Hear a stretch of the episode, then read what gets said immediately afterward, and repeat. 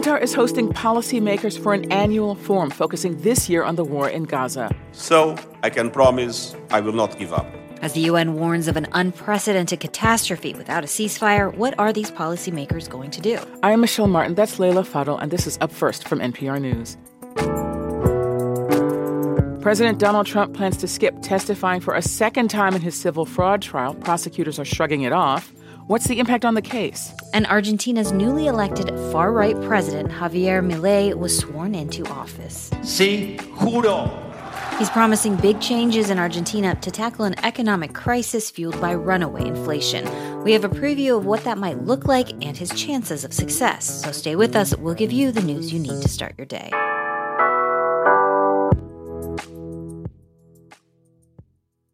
This message comes from NPR sponsor Capital One. Capital One offers checking accounts with no fees or minimums and no overdraft fees. That's banking reimagined. What's in your wallet? Terms apply. See CapitalOne.com slash bank. Capital One N.A. Member FDIC. This message comes from NPR sponsor Shopify, the global commerce platform that helps you sell and show up exactly the way you want to. Customize your online store to your style Sign up for a $1 per month trial period at shopify.com slash upfirst. This message comes from NPR sponsor Homes.com. When you're home shopping as a parent, you have lots of questions about local schools. That's why each listing on Homes.com includes extensive reports on local schools, including photos, parent reviews, student teacher ratio, school rankings, and more. The information is from multiple trusted sources and curated by a dedicated in house research team. It's also you can make the right decision for your family. Homes.com, we've done your homework. The Doha Forum resumes today in Qatar. The yearly meeting brings together regional policymakers, and this year's gathering is being dominated by Israel's war against Hamas in Gaza. Qatar, a U.S. ally, is home to some Hamas political leaders. The Gulf nation played an active role in negotiating a days long pause in fighting that allowed the release of Israeli and foreign hostages in exchange for Palestinian prisoners, and it is still trying to get the two sides to agree to another truce. Joining me now from Doha is NPR's Aya Batrawi. Hi, Aya. Hi, good morning, Leila. Good morning. So tell us what you're hearing at this conference. Right. So this forum is absolutely dominated by the war raging in Gaza. It's increasingly being seen as a threat to regional security and the key issue in the Middle East right now. Now, Qatar's Prime Minister Sheikh Mohammed Al Thani, he told the forum that the war is also showing the size of the gap between those around the world demanding an end to this war and those reluctant to even call for a ceasefire. Now, Israel says this war to destroy Hamas could take another two months. But foreign ministers and others at this forum say that can't happen. It's simply too destabilizing. Now, among the attendees is UN Secretary General Antonio Guterres. The U.S. vetoed his appeal to the Security Council to demand an immediate humanitarian ceasefire in the war. What did he have to say? Well, he says he expects public order to break down soon in the Gaza Strip as hunger, continuous Israeli bombardment, and the spread of disease increases the possibility that Palestinians could be forced from Gaza into neighboring Egypt to seek refuge, and that is something Egypt vehemently opposes. Now, despite the U.S. veto, Guterres said he will not give up. It's important to note the U.S. says it vetoed the resolution because it didn't condemn the October 7th attack mm-hmm. by Hamas, but that vote by the Security Council on Friday really highlighted how increasingly isolated the U.S. position is becoming internationally. It was the only country to veto, with 13 countries voting in favor and the UK abstaining.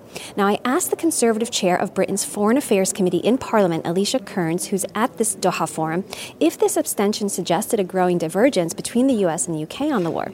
And here's what she told me I think there's a widening gulf when it comes to rhetoric. I'm very concerned at the lack of uh, recognition of the fact that Israel does not have carte blanche. Uh, occupying powers have responsibilities, and again, back to those basic laws of, you know, of war about proportionality, distinction, uh, you know, supporting civilians.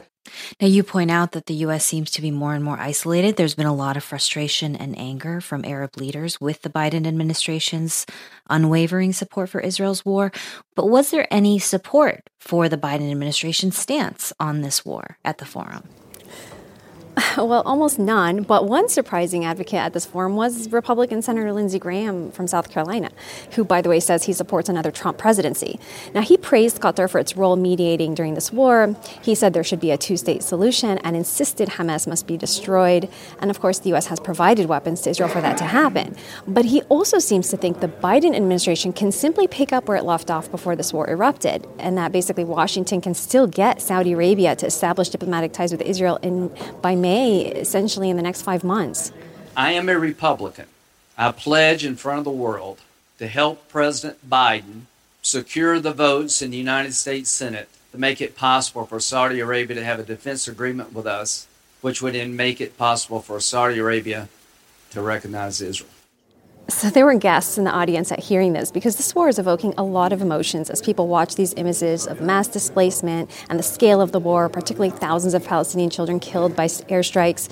So it's not something that people in this region are likely to forget, and that is going to complicate how Arab governments interact with Israel um, from here on. That's NPR's Aya Batrawi joining us from Doha. Thank you, Aya. Thanks, Leila.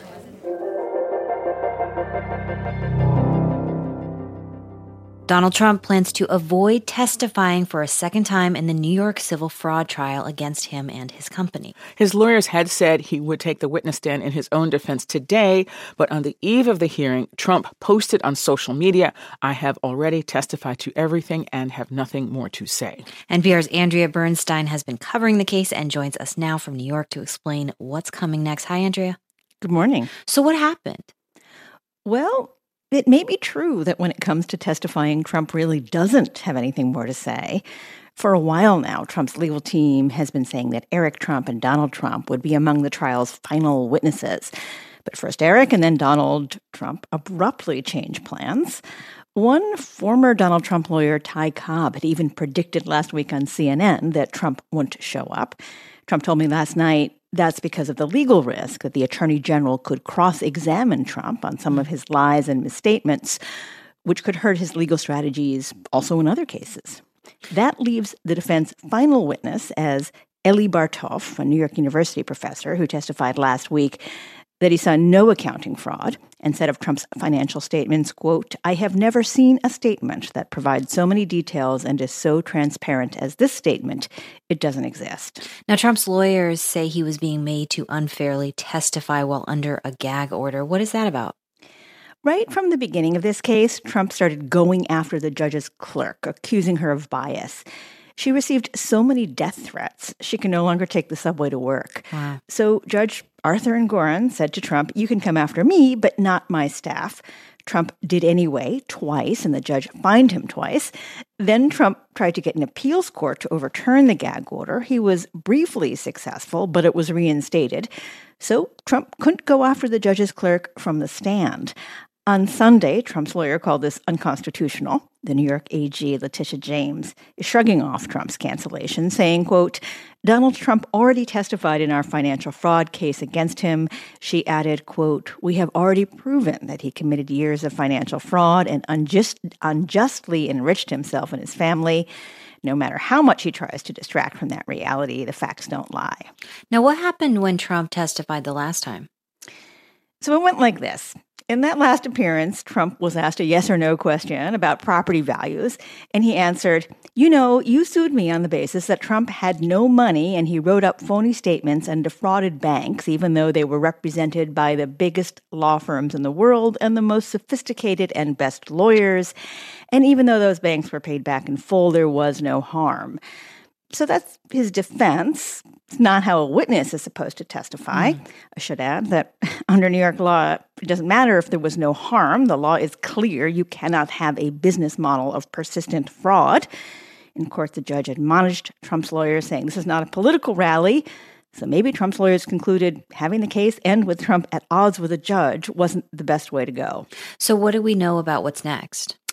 So, court resumes tomorrow with the cross examination of the expert, two rebuttal witnesses, after that, written briefs in January, then arguments from each side on January 11th, and after that, a verdict. NPR's Andrea Bernstein in New York. Thank you. Thank you.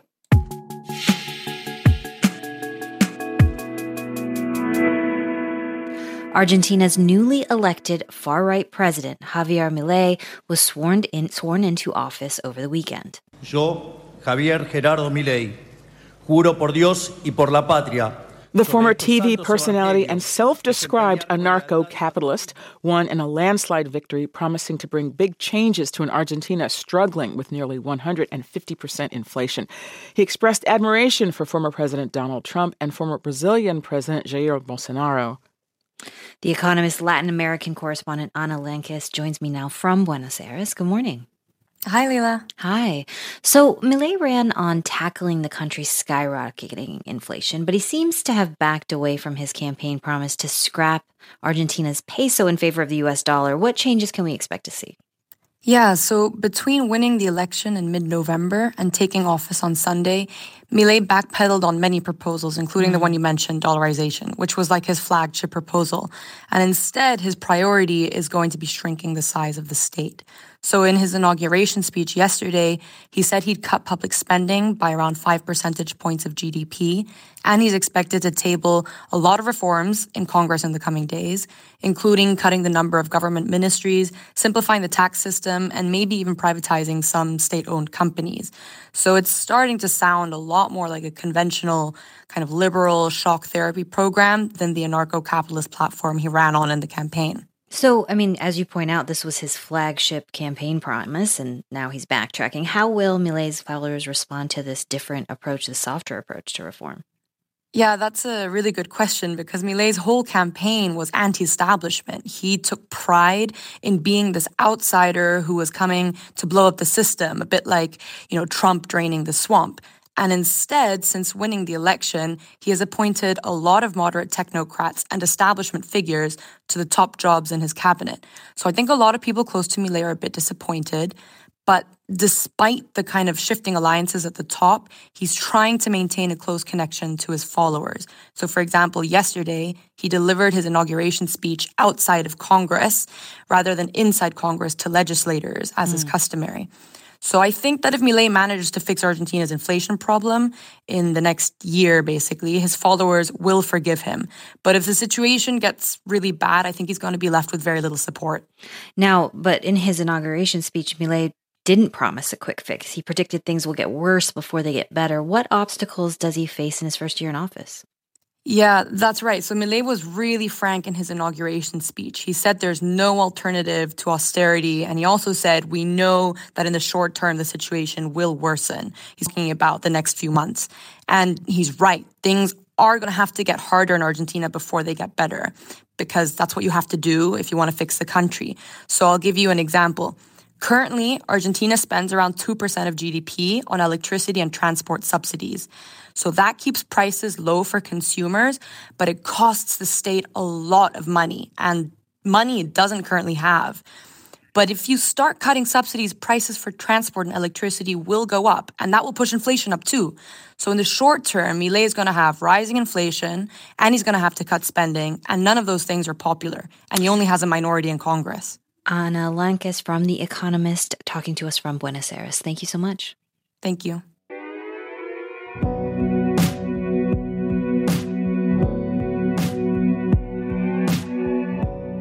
Before you go, we've got one more piece of news for you. President Joe Biden is inviting his Ukrainian counterpart, Volodymyr Zelensky, to the White House tomorrow. It's Zelensky's third visit to Washington since the war in Ukraine began nearly two years ago. The meeting comes as an aid deal for Ukraine remains stalled in Congress.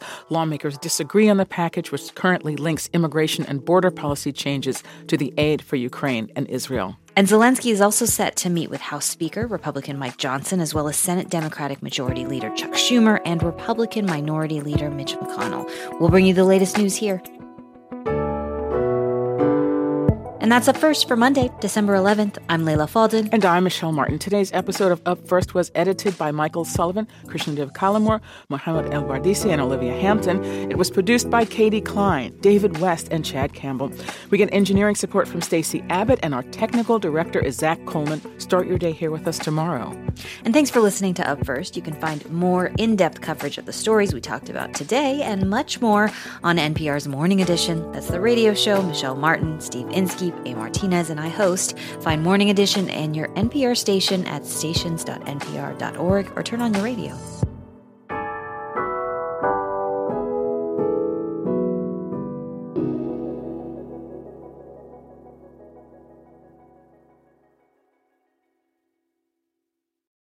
On Wildcard, the new podcast from NPR, you'll hear people like comedian Jenny Slate reflect on their lives. What is something you think about very differently today than you did 10 years ago? Dressing, like not salad dressing. I've always loved it and I'll never stop.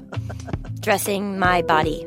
That's all part of the new game show Wildcard, only from NPR. Listen wherever you get your podcasts. This message comes from NPR sponsor Stearns and Foster. Every Stearns and Foster mattress is handcrafted for irresistible comfort with indulgent memory foam and ultra-conforming IntelliCoils for your most comfortable sleep. Learn more at stearnsandfoster.com. Want to hear this podcast without sponsor breaks? Amazon Prime members can listen to Up First sponsor-free through Amazon Music. Or you can also support NPR's vital journalism and get Up First Plus at plus.npr.org. That's plus.npr.org.